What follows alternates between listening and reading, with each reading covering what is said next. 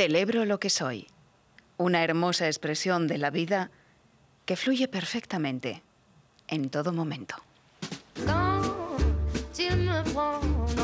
En Radio Inter, Vida Armónica, con Mónica Fraile.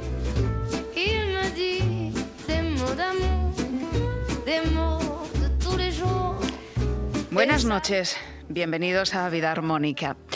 Espero que hayáis pasado una estupenda semana y, bueno, si no ha sido así, si ha sido una de esas semanas con días regulares o incluso malos, es hora de inclinar ya la balanza, ¿no te parece? Porque nada es bueno ni malo eternamente, al menos en esta vida. Como dice Luis Hay en nuestra frase de la semana, es vital celebrar que eres esa hermosa expresión de la vida que fluye a través de ti en todo momento. Esta es una afirmación muy potente porque activa tu capacidad innata hacia, el bienestar y hacia la salud. Muchas veces, numerosas, perdemos de vista cuál es nuestro poder para cambiar las cosas. Quizás no podamos cambiar esa realidad que nos rodea, pero sí está en nuestra mano elegir cómo vivirla. A menudo cuando no nos sentimos bien, cuando nos pasan cosas que nos hacen preocuparnos o escapan a nuestro control, tendemos a ser como ese perro que se muerde la cola, o al menos lo intenta. Nos volvemos obsesivos y nuestro miedo a que todo vaya peor nos hace perseguir en círculos los pensamientos de mal agüero. Ese tipo de pensamientos abundan hoy en día, ¿por qué negarlo? Tu mente los interpreta como una amenaza real y la gente que es incapaz de pararlos y de expresarlos termina enfermando. ¿Qué tipo de pensamientos has tenido hoy? ¿Cuáles abundan en tu día a día? ¿Y por qué? Si no son precisamente beneficiosos, ¿por qué no empiezas a intercambiarlos? Te propongo que empieces a hacerlo, uno negativo por otro positivo.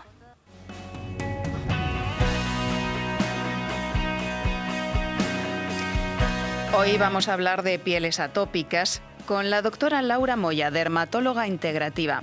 La dermatitis atópica es una enfermedad íntimamente ligada a nuestro estado psicoemocional, una patología que no deja de aumentar en la sociedad occidental sobre todo y que afecta especialmente a los niños. Nos preguntamos, ¿cómo puede mejorar? ¿Tiene cura?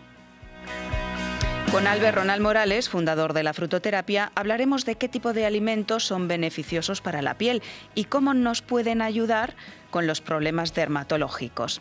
Con Luz Belmez, autora del libro Sin Dieta, seguimos conociendo las propiedades de las semillas. Hoy en el menú tenemos pipas de calabaza y también de girasol.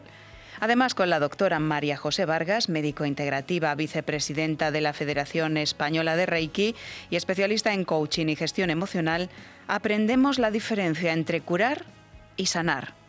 Y ya sin más, arrancamos con Guillermo Tejeiro a los mandos de la técnica.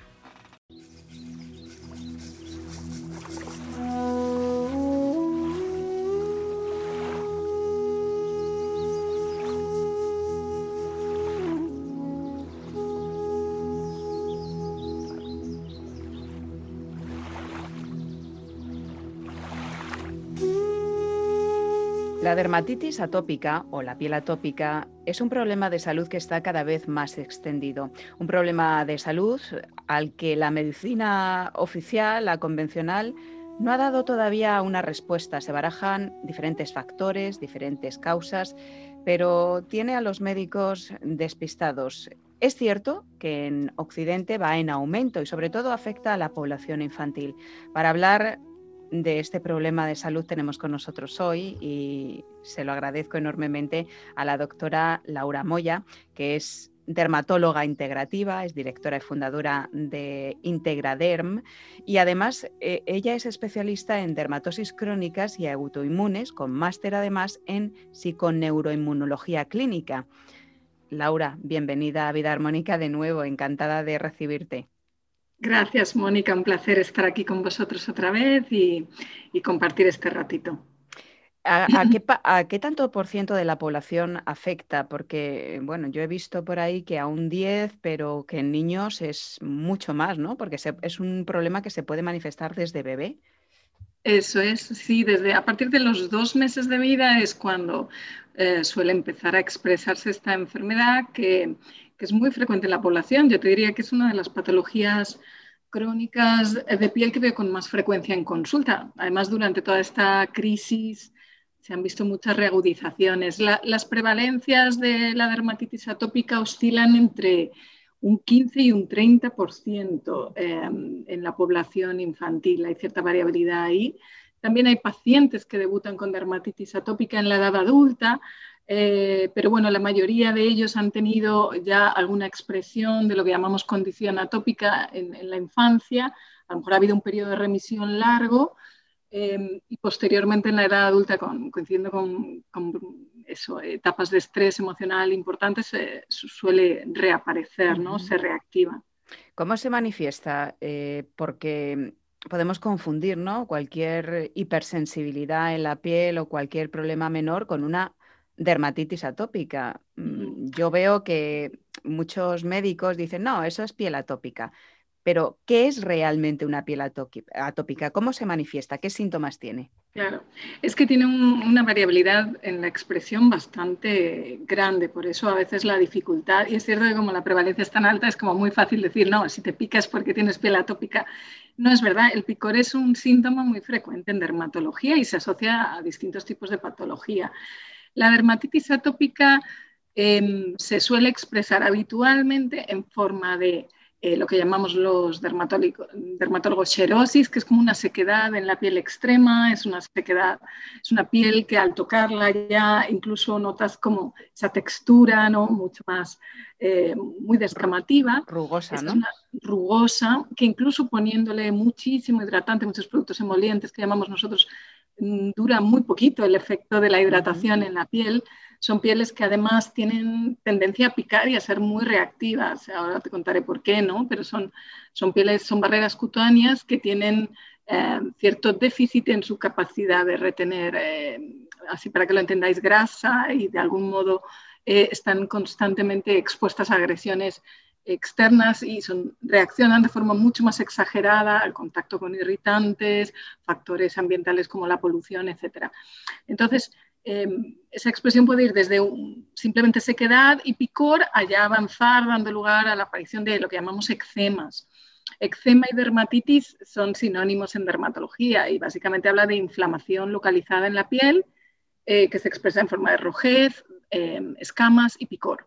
Entonces, esos eczemas son los típicos rosetones con los que aparecen las mamás en las consultas o los papás y típicamente en la dermatitis atópica uno de, uno de, los datos claves es la aparición de esos eczemas en zonas eh, de fricción, en flexuras, lo que llamamos flexuras, muy típico en cuellos, en axilas, en, eh, extremidades, pero en, las flexuras de extremidades, ¿eh? hueco popliteo, lo que llamamos hueco popliteo y en, y en la zona flexura de codo.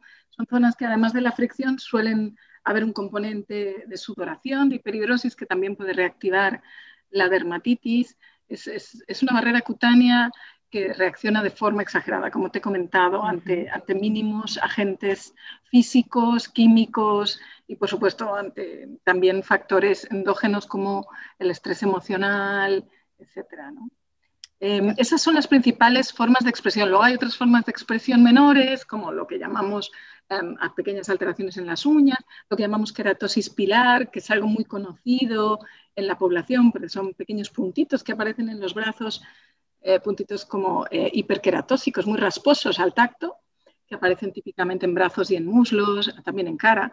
Esas son expresiones ya menores de la dermatitis, pero también, también nos pueden orientar hacia que se trata de un paciente atópico. ¿Y cuáles pueden ser las causas de esta dermatitis? Sé que, bueno, desde alimentación ambientales, eh, pero no está muy claro, ¿no? Mm. Bueno, es, una patología muy compleja, donde confluyen, como en casi todas las patologías inflamatorias crónicas, Mónica, muchos factores. Atribuir a un solo factor la aparición de una enfermedad tan compleja es, simplificar y además te vas a quedar siempre corto. Hay, un, hay una base genética siempre, porque en todos nosotros hay un código genético que nos, nos va a condicionar en cuanto a nuestra predisposición a sufrir enfermedades. Y luego hay varios factores ambientales y también factores endógenos que van, que van a influir en su aparición. Uno de ellos, sin duda, es em, todo lo que llaman factor ambiental, ¿vale? El vivir en zonas con un nivel de polución alta o con un porcentaje de humedad bajo, por eso es una patología que se asocia típicamente a, ambientes secos, ¿no? Ambientes secos, eso va a ser un factor desencadenante importante. Otro factor tiene mucho que ver con el tipo de productos tópicos que utilizamos. Eh, por ejemplo, los atópicos toleran mal los jabones habituales. Ni siquiera tiene por qué ser un jabón muy irritante, pero los jabones habituales ya pueden generar una sequedad, ¿vale? una serosis adicional y una tendencia a la reactividad. Por eso ellos suelen usar jabones especiales, que llamamos sin, detergente o aceites de ducha especiales. ¿eh? Em, eso, esos son dos de los factores más importantes, pero luego hay otros factores endógenos que llamamos que también influyen de forma fundamental eh, y que tienen que ver sobre todo en el adulto, quizás más que en el niño, aunque en niños ya de edad escolar también se ve el estrés como un factor desencadenante importante, pero el estrés emocional también eh, afecta de forma fundamental eh, a la aparición de brotes.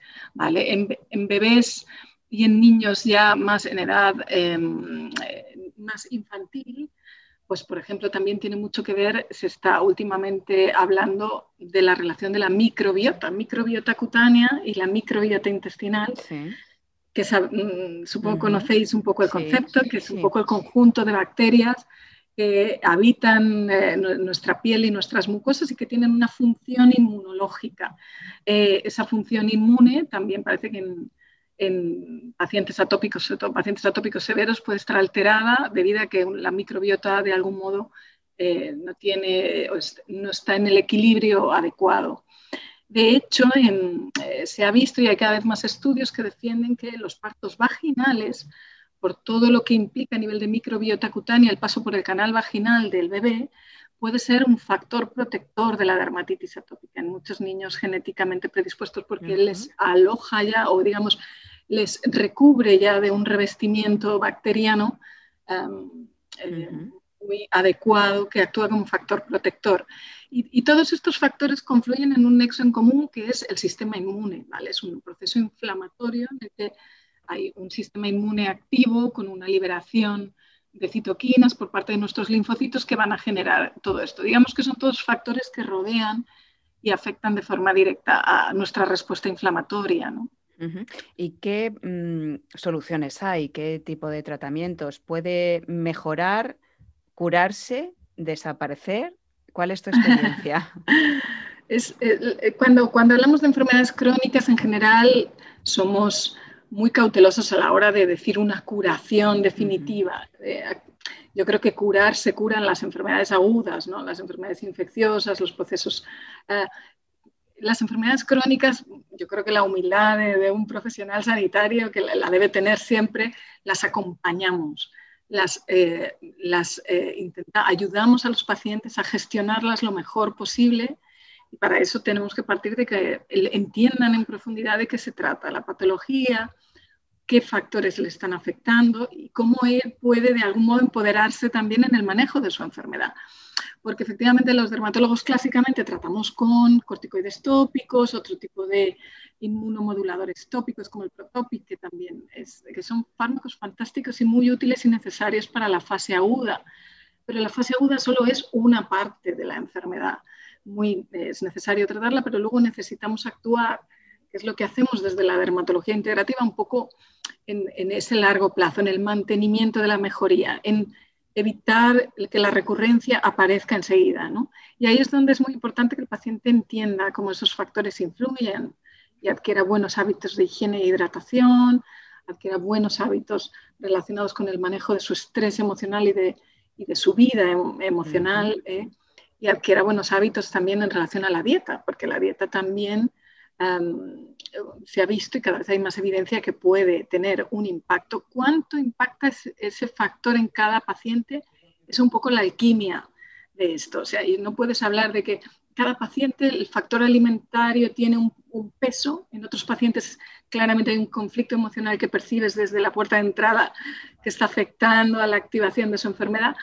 Y, y, ese es un poco el desafío, ¿no? Ver, más allá del tratamiento agudo que es necesario, cómo puedes darle las herramientas para que esa fase de mantenimiento sea lo más eficaz posible y él adquiera conciencia también de, de, de, todos esos factores, ¿no?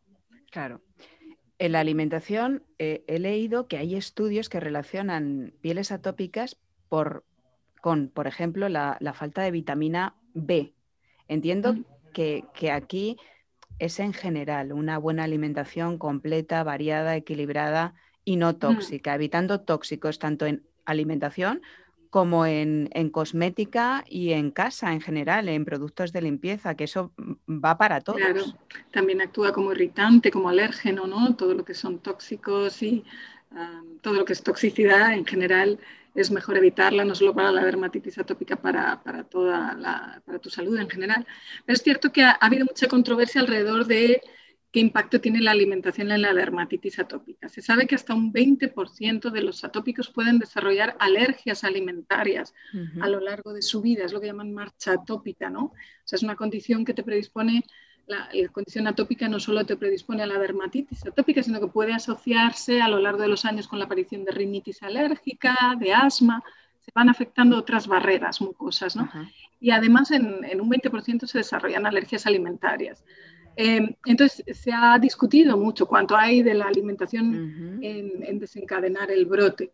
Entonces, um, sí se sabe que, por ejemplo, en niños con alergia a la proteína de leche de vaca, eh, la eliminación de ese alérgeno puede favorecer la evolución. ¿eh? De ahí a decir que es la alimentación la causante de la dermatitis atópica no me parece correcto. Pero efectivamente, sí, apostamos por una alimentación antiinflamatoria, digamos, una alimentación equilibrada basada en, eh, pues ya sabes, pescado, carne, fruta, verdura. El pescado en general es muy bienvenido, sobre todo los pescados azules por su alto contenido en, en ácidos grasos omega 3, que tienen un papel muy importante en la dermatitis atópica, siempre va a beneficiar otra recomendación que desde el punto de vista de la psiconeuroinmunología hacemos es limitar ciertos elementos como las carnes rojas, eh, por ser más antigénicas o, generar más reactividad inmune. Hay siempre con mucha cautela, porque todavía la evidencia científica se está generando al respecto, pero, eh, pero sí cada vez hay, y nosotros lo vemos en la práctica clínica, como hay un margen de mejoría con la mejora de la dieta, evidente. Entonces, eh, afecta sobre todo a población infantil, pero evidentemente va en aumento según los datos también en mm. población adulta. Eh, me ha parecido interesante esa relación ¿no? entre brotes relacionados mm. con la situación emocional que nos está dejando toda esta pandemia. ¿Cuál es el peso de lo emocional? Pues muy alto. Es muy difícil que te dé un número, me cuesta mucho cuantificar, pero, pero eh, hay, hay, cantidad enorme de estudios. Publicados al respecto del factor de emoción, de lo que llamamos ansiedad, síndromes de ansiedad, cuadros de ansiedad pura y dura. Em, el tema de la ansiedad y la piel y de los trastornos psiquiátricos y la piel, además hay un círculo vicioso entre la ansiedad y el picor. Eh, de algún modo, la gente con un nivel de ansiedad y de activación alta va a percibir el síntoma subjetivo del picor con mucha más intensidad. Pero además ese picor va a generar más rascado el rascado va a generar más inflamación en la propia placa de eczema que a su vez va a generar más picor y más ansiedad, con lo cual cortar ese círculo vicioso no, es fácil. Y interpretar y cuantificar cuánto hay de componente, eh, digamos, eh, psicoemocional en cada paciente no es nada fácil, sobre todo si yo no soy psiquiatra, no soy psicólogo, puedo tener sensibilidad hacia el tema, pero sí es cierto que nosotros intentamos ver o tenemos la sensibilidad para poder percibir cuánto hay. El paciente además en la consulta te lo cuenta porque nuestras entrevistas son largas y hay pacientes que llevan el conflicto psicoemocional en, la puntita de los dedos, como yo digo, y es, estamos a lo mejor a fácil la mitad de la consulta hablando de, cierto conflicto que está muy latente, muy presente y generando un malestar en su vida a nivel psicológico muy alto.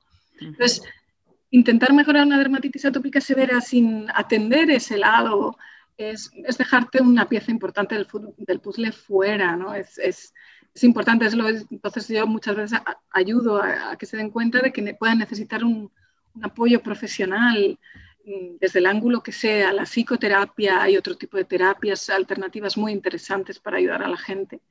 Y siempre les invito, ¿no? Luego cada uno Claro. Mm, eh, toma sus decisiones. Esa es la aportación valiosa que hace la medicina integrativa.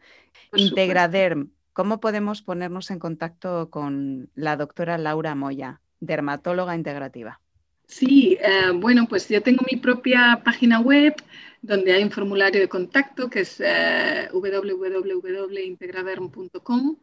Eh, ahí, ahí pueden contactarme, también sale el, el, número de teléfono y sale también el correo. Mi correo electrónico es integradermdoctora.gmail.com.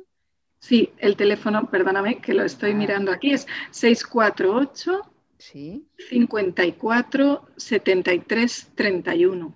Bien. Hago consulta presencial en Elche, en Alicante, donde estoy actualmente viviendo, y también consulta online. La verdad es que me contacta gente desde distintos puntos de España y, bueno, eh, está funcionando muy bien también. Me alegro mucho. 648-547331. La doctora Laura Moya, especialista en dermatología integrativa y hemos dicho fundadora de Integrader y durante muchos años has estudiado las dermatosis crónicas y autoinmunes y importante, la psiconeuroinmunología clínica te da una visión también mm, muy global y muy conjunta, además de la experiencia profesional que ya atesoras.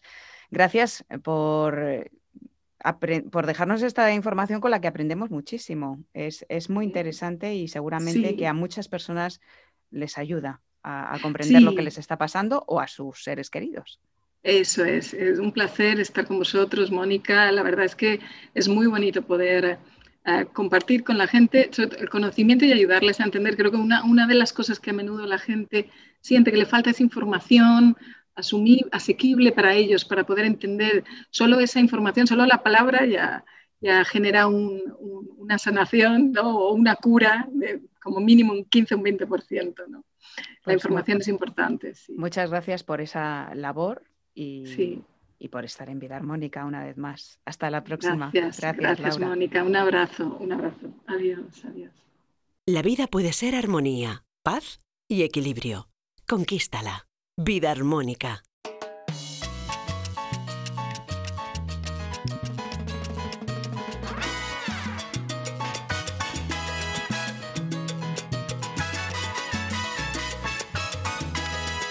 La alimentación, y esto lo repetimos todas las semanas, es una fuente de salud y de bienestar y un factor de equilibrio o de desequilibrio, depende del tipo de alimentación que llevemos. Si es equilibrada, facilita las funciones de nuestro cuerpo, de nuestros órganos y contribuye al bienestar emocional también. Somos lo que comemos y la piel es un reflejo de ello. La alimentación también es una cuestión de piel y nos puede ayudar a cuidarla y a prevenir pues mm, incluir unos alimentos adecuados eh, y, si esto lo hacemos podemos mejorar incluso problemas como la dermatitis. Albert Ronald Morales, bioquímico de los alimentos, padre de la frutoterapia, experto en alimentación consciente y saludable. Buenas noches. Buenas noches, Mónica. Un saludo para ti y para todos los oyentes que hasta ahora nos escuchan. Pues eh, sobre el, tema de hoy, que es un tema muy interesante, pues sí, fíjate que el órgano más extenso que tiene nuestro, nuestro organismo, nuestro cuerpo, es la piel. Y, y la piel eh, es quizá el órgano que, que, menos, que, menos, que menos tenemos conciencia de cómo trabajarla a través de la alimentación. Y aquí es donde viene todo el proceso. Fíjate que la, la piel es el órgano también que más manifestaciones da cuando hay alergias. Es decir, que las alergias se manifiestan, sobre todo las, las alergias eh, tópicas son, son las que se manifiestan a través de la piel en diferentes patologías. De las 4.000 eh, eh, enfermedades raras, pues hay de las 8.000, de las de 4.000 son alergias. Y de esas 4.000 hay unas 3.000 que se manifiestan en la piel. Por lo tanto, la piel. nada, claro. Si la piel es tremendamente lo que sucede ahí. La, la piel simplemente hay que decirle a los oyentes que es el segundo eh, o, el, o, el, auxiliar del aparato respiratorio, porque por la piel eh, también respiramos, una, un porcentaje muy alto de respiración lo hacemos a través de la piel. Y también por la piel también tenemos una, una, una parte muy importante de desechos que el organismo tiene eh, como, como elemento para eh, desembarazarse de, de, especialmente radicales libres, de bacterias, de sustancias eh, no beneficiosas y que el organismo ya no necesita, pues salen a través de los poros de nuestra piel. Como ve, la piel es, para contar de, de, tres o cuatro cosas, pero muchísimas cosas, muchísimos mecanismos, muchísimas reacciones eh, tiene la piel. Y una de las que no cuidamos, no la tenemos en cuenta y que en la alimentación prácticamente ignoramos que puede ayudar a la piel. Pero hay eh, alimentos, Albert, eh, que nos ayudan a desintoxicar el organismo y por lo tanto tiene un efecto sobre la piel, pero hay otros alimentos eh, conocidos por sus propiedades y reflejos sobre la piel, como son la avena o la levadura de cerveza, ¿no? Sí, a ver, aquí hay alimentos interesantes para la piel y que son fundamentales, sobre todo para ayudarle a hacer su trabajo como órgano vital y, como decíamos, el, más eh, extenso de nuestro cuerpo. Pues a ver, por ejemplo, lo que tú mencionabas, eh, la avena. La avena quizá de los cereales es el que mejor le cae a la piel. En cambio, fíjate que el trigo, por la luteína que tiene y que lamentablemente todo el trigo que estamos tomando, eh, un porcentaje muy alto, tal vez el 95%, es de trigo transgénico. Entonces aquí tenemos un gran problema. Pero la avena sí es el mejor cereal que puede hacer un trabajo maravilloso y que tiene las sustancias que requiere la piel. En frutas, hay una serie de frutas que ayudan a la piel, no solamente a que eh, a través de la piel podamos excretar y ayudar a hacer una limpieza orgánica, que entre ellas está la papaya, eh, también está ahí pues eh, frutas como la pera, frutas como la, misma manzana, eh, frutas como la, las moras, por ejemplo. En fin, hay una serie de frutas que ayudan. Y luego hay verduras que son absolutamente espectaculares para nuestra piel. Eh, tal vez hay que mencionar la zanahoria como, como primera punto de partida. La remolacha, que es otro tubérculo que, usamos muchísimo. Y por supuesto, ah, ahí está la lechuga haciendo un trabajo interesante, el brócoli, eh, la misma coliflor, y no podemos olvidar las legumbres. Hay legumbres que tienen sustancias que ayudan a que la piel funcione de una manera increíble. Entre ellas, pues fíjate que aquí tenemos, eh, por ejemplo, eh, los garbanzos, que tienen unas sustancias que ayudan a que la piel se reponga, sobre todo las capas interiores de la piel.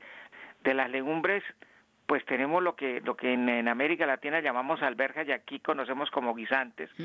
También tiene unas sustancias fabulosas, especialmente para estas 17 capas. Y definitivamente una de las de los legumbres más eh, importantes para la piel, gracias a las lentejas. Y bueno, eh, estos eh, son alimentos que, incluimos habitualmente, que mencionamos mucho, Albert. Eh, con esto nos reafirmamos en que lo que comemos a diario, si llevamos una alimentación sana o saludable, variada y equilibrada, nos puede ayudar para la piel, pero en general para todos nuestros órganos, porque la piel está muy relacionada, por ejemplo, con el funcionamiento del hígado o del páncreas. Si no funcionan bien, tenemos piel grasa y los riñones, pues también. Si los riñones no funcionan bien, cuando nos pellizcamos en la piel se queda la arruguita. Y yo recomiendo eh, tu libro porque mm, todos están muy bien. Tienes tres escritos de frutoterapia, pero el de bienestar y vida está dedicado especialmente al cuidado del cuerpo y del bienestar y la belleza, con recetas incluidas de mm, mascarillas para la cara, para el pelo, mm, para la piel en general, ¿no? ¿Cómo podemos eh, conseguirlo? Bueno, eh, está la promoción de este libro, que, que eh, la gente que quiera ir, hay un sitio en Madrid que es en la Plaza Cascorro número uno, ahí vale 5 euros. Es, este libro en cualquier otra librería vale 17 euros, pues aquí en la Plaza Cascorro número uno solamente vale 5 euros. Y si no, las personas que quieran llamar, pues nos llaman a nuestro teléfono y se los enviamos hasta su casa, que es el 91 619 54 14. Albert, nos quedamos con esta lista de la compra y para la semana que viene hacemos otra diferente, seguro. Claro que sí, claro que sí, hacemos una muy buena. Déjeme decirle que este, este punto le va a interesar a todas las señoras. La única manera de atacar las arrugas sin bisturí y de mejorar las arrugas sin bisturí es con los precursores de colágeno para que nuestro propio organismo fabrique el colágeno y la otra semana vamos a hablar de ese tema. Bien, pues ahí dejamos el gancho lanzado, Albert, que seguramente yo ya he picado. Así que a mí me tienes segura. Un beso muy grande. Feliz Un abrazo, mi querida Mónica, para ti y para todos tus oyentes.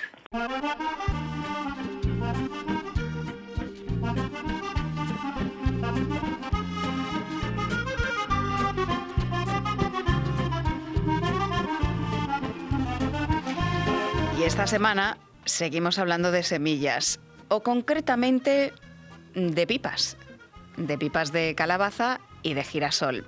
Están de moda, pero esta es una moda que ha llegado para quedarse, porque son muy, muy saludables. Nos da más detalles Luz Belmez, que es autora del libro Sin Dieta, que puedes encontrar en Amazon. Luz, muy buenas noches. Buenas noches, Mónica y queridos oyentes.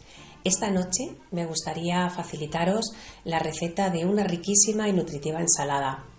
Como la semana pasada os hablé de tres semillas, eh, no podía finalizar la sección sin mencionar a otras dos, que son esenciales también en mi alimentación diaria. Seguro que estas semillas las coméis prácticamente todos. ¿Sabéis cuáles son? No podían ser otras. Eh, se trata de las pipas de calabaza y las pipas de girasol pero creo que la mayoría de vosotros no las coméis crudas, sin sal y ecológicas. Hay que masticarlas muy bien y aprovechar bien sus beneficios. Eh, ¿Queréis saber cuántos nutrientes tienen? Las pipas de calabaza contienen ácidos grasos omega 3 y 6. Eh, son responsables de la formación de las membranas celulares y del normal funcionamiento del sistema inmunológico y neuronal. También curcubitina es un principio activo de tipo alcaloideo con propiedades depurativas para el intestino. Vitamina A para proteger la piel y generar los pigmentos necesarios para el funcionamiento de la retina. Vitamina E, que es antioxidante. El zinc que contiene eh, juega un papel importante en el metabolismo de los hidratos de carbono y la cicatrización de las heridas. Y muy importante, cada vez más, los urólogos se las recomiendan a los hombres para prevenir el cáncer de próstata y vejiga. Las pipas de girasol eh, contienen ácido graso omega 3, vitamina E, que mejora el estado de la piel, eh, calcio y magnesio. El magnesio ayuda a fijar el calcio en los huesos. Son muy beneficiosas cuando no se toman lácteos. También aportan eh, minerales como fósforo y potasio. Este está involucrado en el mantenimiento del equilibrio normal del agua en el cuerpo y el equilibrio ácido-base determinado por el pH del organismo. Son muy beneficiosas en la alimentación de los deportistas. Como podéis ver, eh, me aportan vitaminas, minerales y ácidos grasos esenciales. Son clave para la alimentación diaria de cualquier persona, por lo que las sugiero encarecidamente. Además, están deliciosas y son estupendas como tentempié. Y los ingredientes de la ensalada son los siguientes.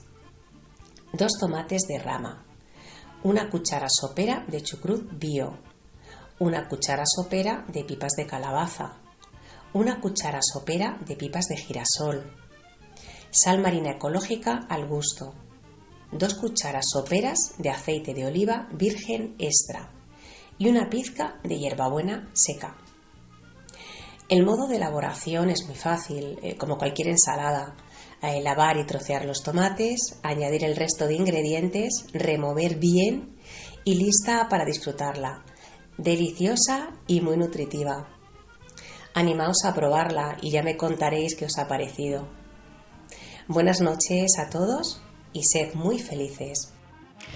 Gracias, Luz. Eh, ya sabes eh, que puedes encontrar esta sección, también las entrevistas y podcasts del programa en nuestra web en vidarmónicayBienestar.com y puedes seguirnos en redes sociales en arroba vidarmónicaes en Facebook, Twitter e Instagram. Estás escuchando Vida Armónica con Mónica Fraile.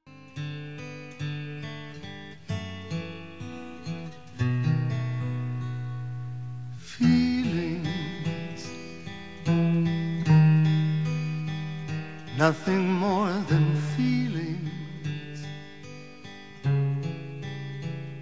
trying to forget my feelings of love. ¿Sabías que hay profesionales de la salud que afirman que existe una relación directa entre los problemas de piel y el miedo a mostrarse, a abrirse a los demás, a expresar sentimientos? También entre la vergüenza, la timidez y la necesidad de sentirse protegido.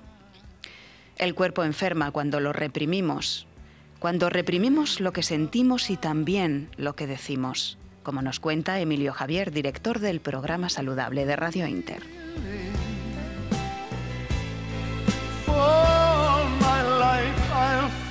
Los médicos de vez en cuando advierten de lo perjudicial, de lo malo que puede ser el reprimir un estornudo. Mucha gente lo hace, o un bostezo. Pero lo peor es reprimir el que una persona pueda hablar. Hay gente eh, que no es que esté triste, es que está hundida, es que tiene, eh, presenta distintas patologías porque eh, le han impedido durante años a lo mejor en una convivencia el, expresarse, el decir lo que siente, el, el, expresar los sentimientos, las sensaciones que tiene, su capacidad de comunicarse. Esto se traduce siempre eh, cuando se habla de libertad de expresión, tapar la boca eh, a nivel político. No, no, no, a nivel personal debería ser considerado el mayor delito taparle la boca a una persona, porque es lo que nos distingue del resto de los animales que pisan la tierra, la capacidad de expresarnos. Eso sí que es malo, que te tapen la boca.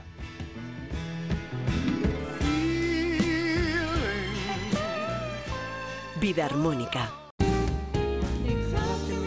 siempre haya flores, que viva mis momentos de alegría y que me sienta dichosa cada día.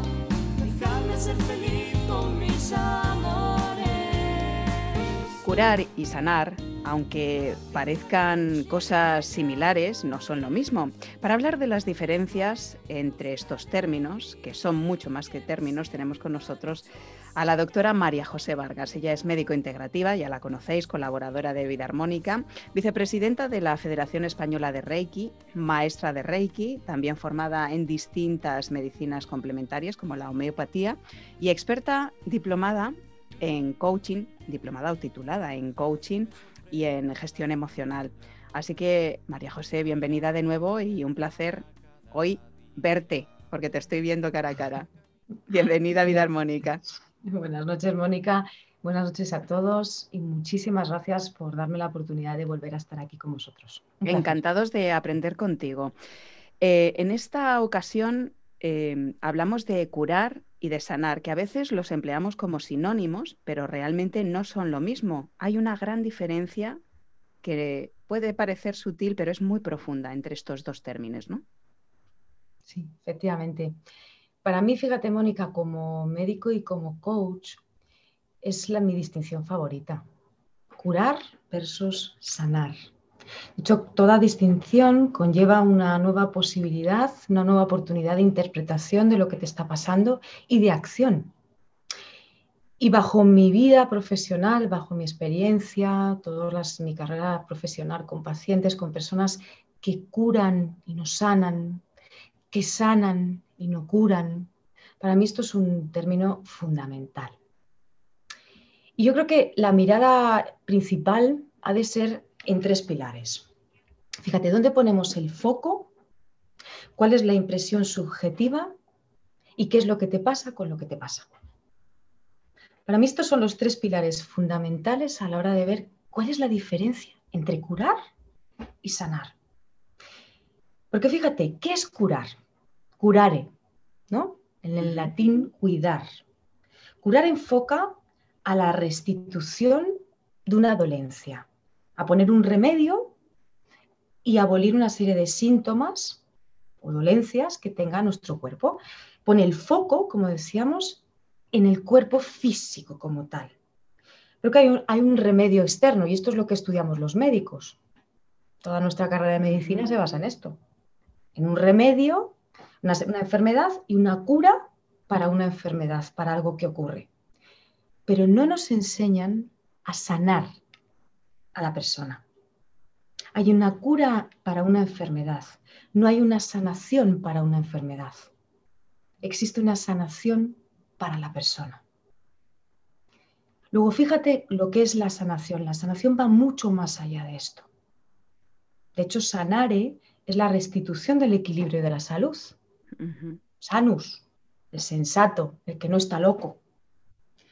Y esto habla mucho más profundo, mucho más del interior de la persona, de ese poder del pensamiento, de la emoción, del espíritu. Esto es la medicina integrativa, ¿no? De la que hablábamos antes. Claro. Nuestra medicina integradora. La medicina que contempla todas las facetas del ser humano. Em, muchas veces nos quedamos en la física, la pastillita, nos tomamos la pastillita y hay gente que la tiene como un ídolo, como si la pastillita fuera a solucionar su problema. Y cuando queremos abordar un problema de raíz, eh, María José, hay que ir mucho más profundo.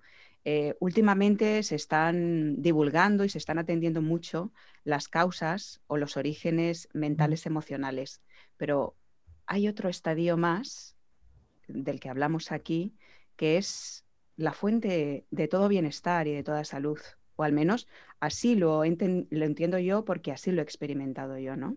Hay una sabiduría interna dentro de nosotros que sabe recuperar esa armonía. Y de esto nos habla mucho el Reiki, ¿verdad? Absolutamente. Ese poder autosanador del cuerpo, esa memoria celular de que tu cuerpo sabe volver a restituir tu salud. De hecho, cada día nuestro ciclo celular se dedica a esto, a recuperar nuestro estado de bienestar. Y esto es un poco lo que hablaba del la segundo pilar de la impresión subjetiva de lo que te pasa a ti. ¿Por qué funciona el placebo? Porque el placebo sabemos que tiene una eficacia de un 35%. Incluso fíjate, en enfermedades osteoartríticas, de artrosis, de dolores articulares, puede funcionar hasta un 75%. Ahí es nada. Hay mucho más allá.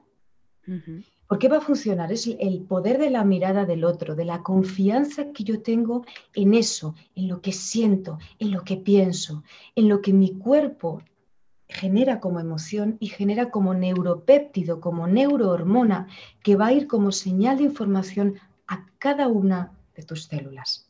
Esto es importantísimo. Aquí hablamos de una medicina que habla de un paradigma mucho más allá, más metafísico, más cuántico, que hoy día visto desde ese punto de vista, la curación se nos queda muchas veces corta, Mónica.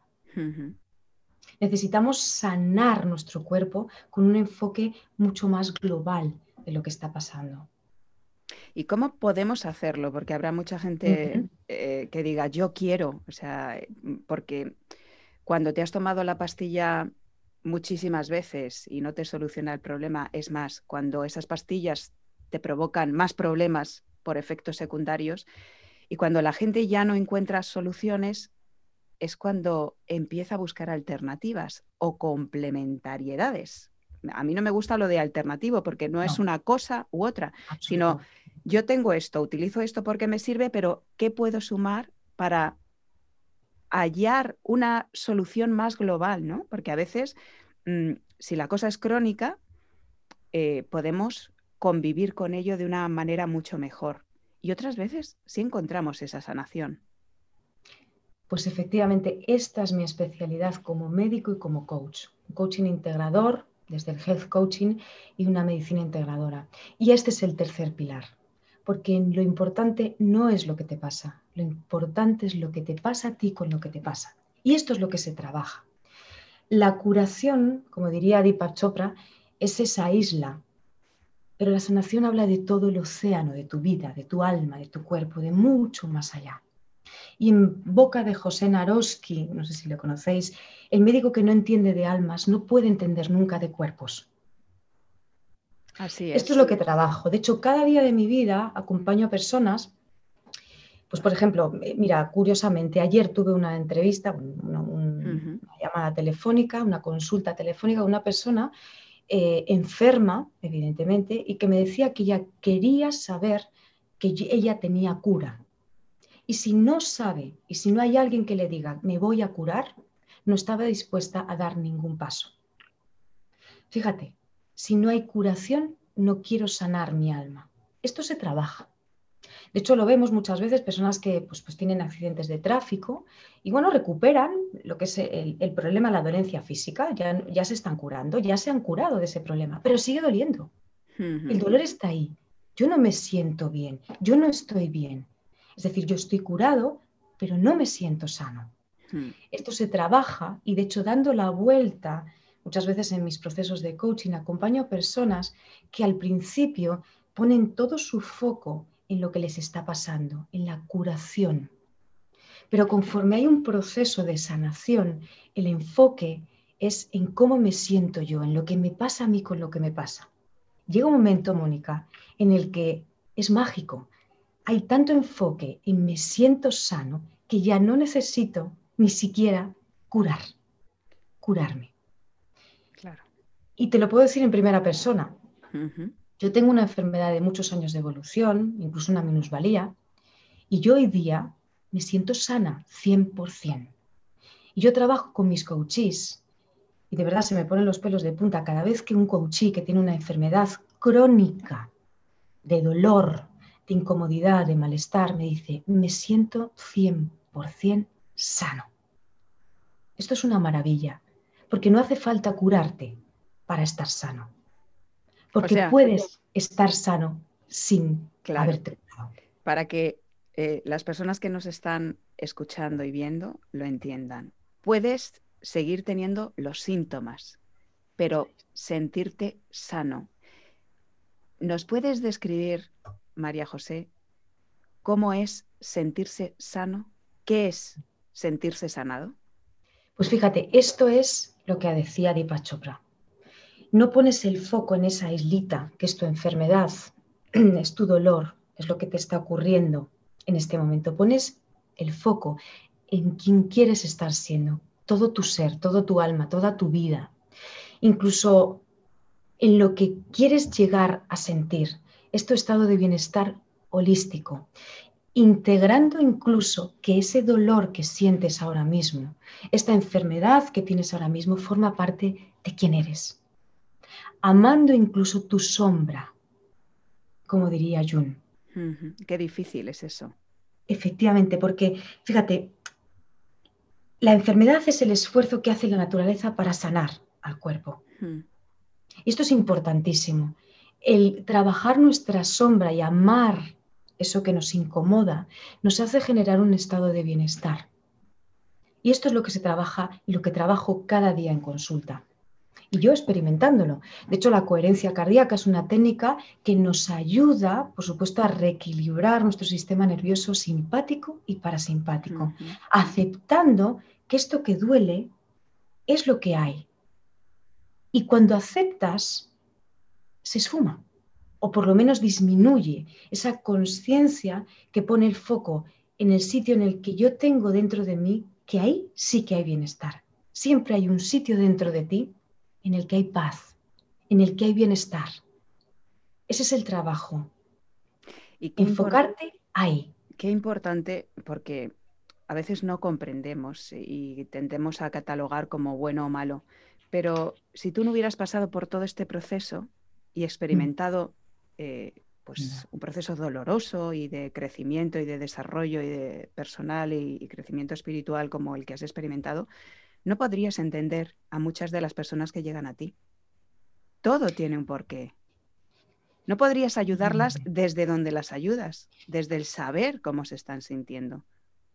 ¿Cuántas veces vamos al médico y no encontramos una reciprocidad porque el médico sabe describir un síntoma pero no lo ha sentido nunca? Entonces, no puede comprenderte de la misma manera. Mm.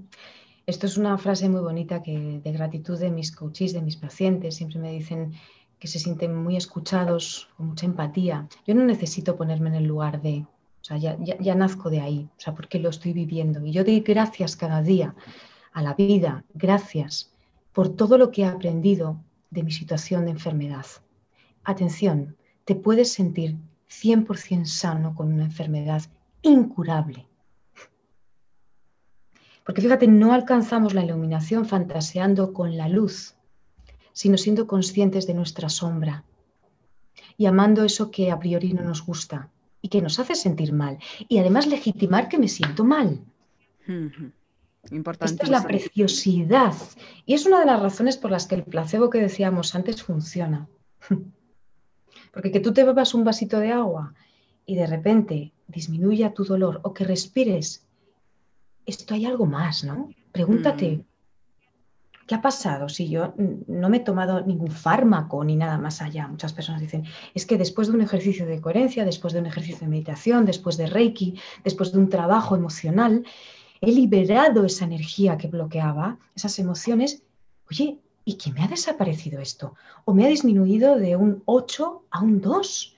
Yo con esto puedo convivir. De hecho, ahora pongo el foco en dar las gracias en todo lo que he aprendido en este proceso. Y no solo ahora, sino para posteriores ocasiones, cuando te vuelve a doler, cuando vuelves a sentir ese pensamiento limitante, esto no puedo, de repente ya tienes recursos, herramientas que te recuerdan que puedes volver a ese estado de bienestar.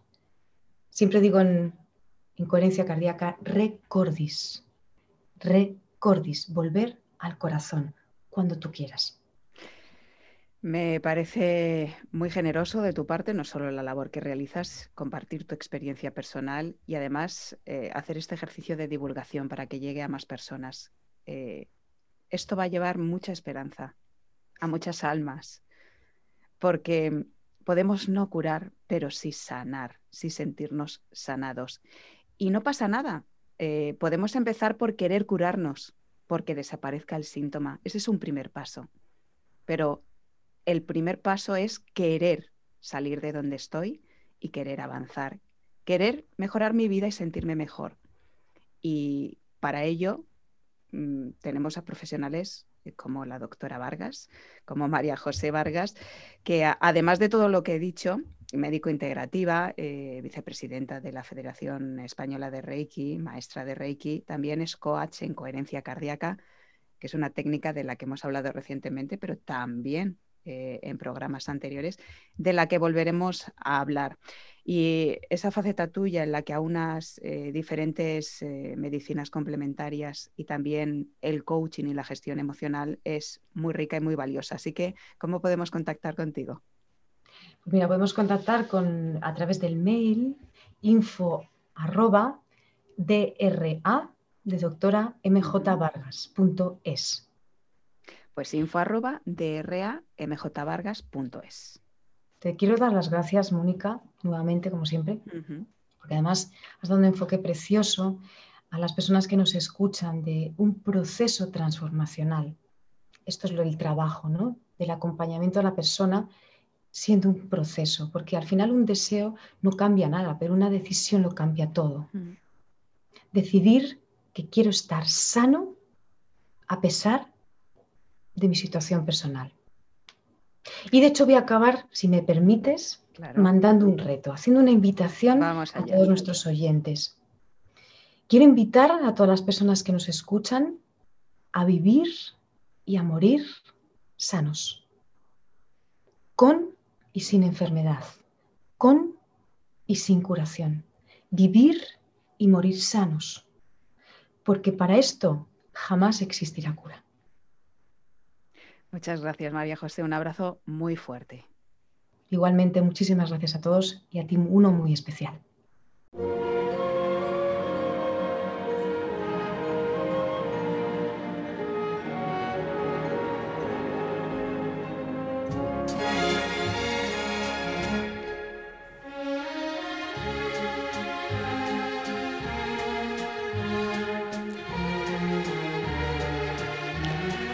Porvenir.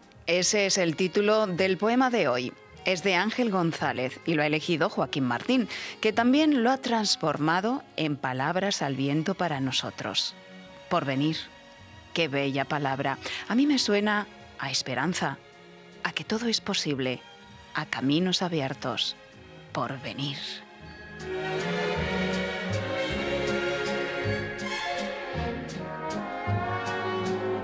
Te llaman por venir. ¿Por qué no vienes nunca?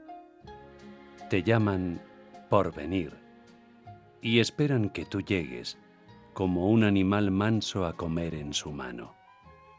Pero tú permaneces más allá de las horas, agazapado no se sabe dónde. Mañana. Y mañana será otro día tranquilo. Un día como hoy, jueves o martes. Cualquier cosa. Y no eso que esperamos aún. Todavía. Siempre. May it be an evening star shines down upon you.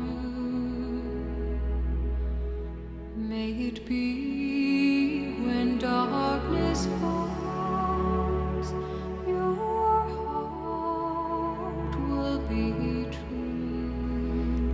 Vivir es una cuestión de piel, es decir, de sentir. Quien no siente, no vive, y quien se niega a sentir, enferma, porque se instala en el no vivir. Lo están advirtiendo los profesionales de la salud holísticos, esos que incluyen la mente, las emociones, el cuerpo y también el espíritu. En esta pandemia, ante tanto miedo, muchas personas deciden, la mayoría no de forma consciente, cerrar su corazón. Y ese caparazón endurecido es más frágil, se rompe antes, ante cualquier mínimo golpe. Así que endurecernos y hacer como que no sentimos lo que sentimos y no mirarlo de frente no es la solución. Cualquier monstruo pierde mucho cuando se le mira la cara y se enciende la luz. Lo aprendimos de niños, pero necesitamos seguir entrenando el músculo de la confianza. También entender que podemos sanar nuestra vida, que hay fortalezas interiores que infrautilizamos, pero están ahí, esperando a ser despertadas.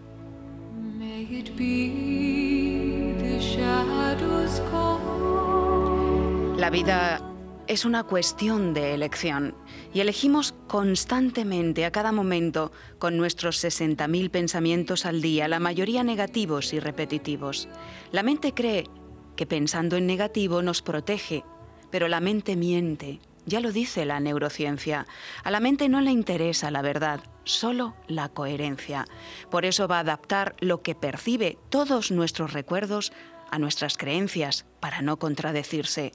Por eso seguirá manipulando e interpretando la realidad de acuerdo a su coherencia y haciendo aquello para lo que está entrenada. Pero esa coherencia, la de la mente, no nos hace precisamente felices.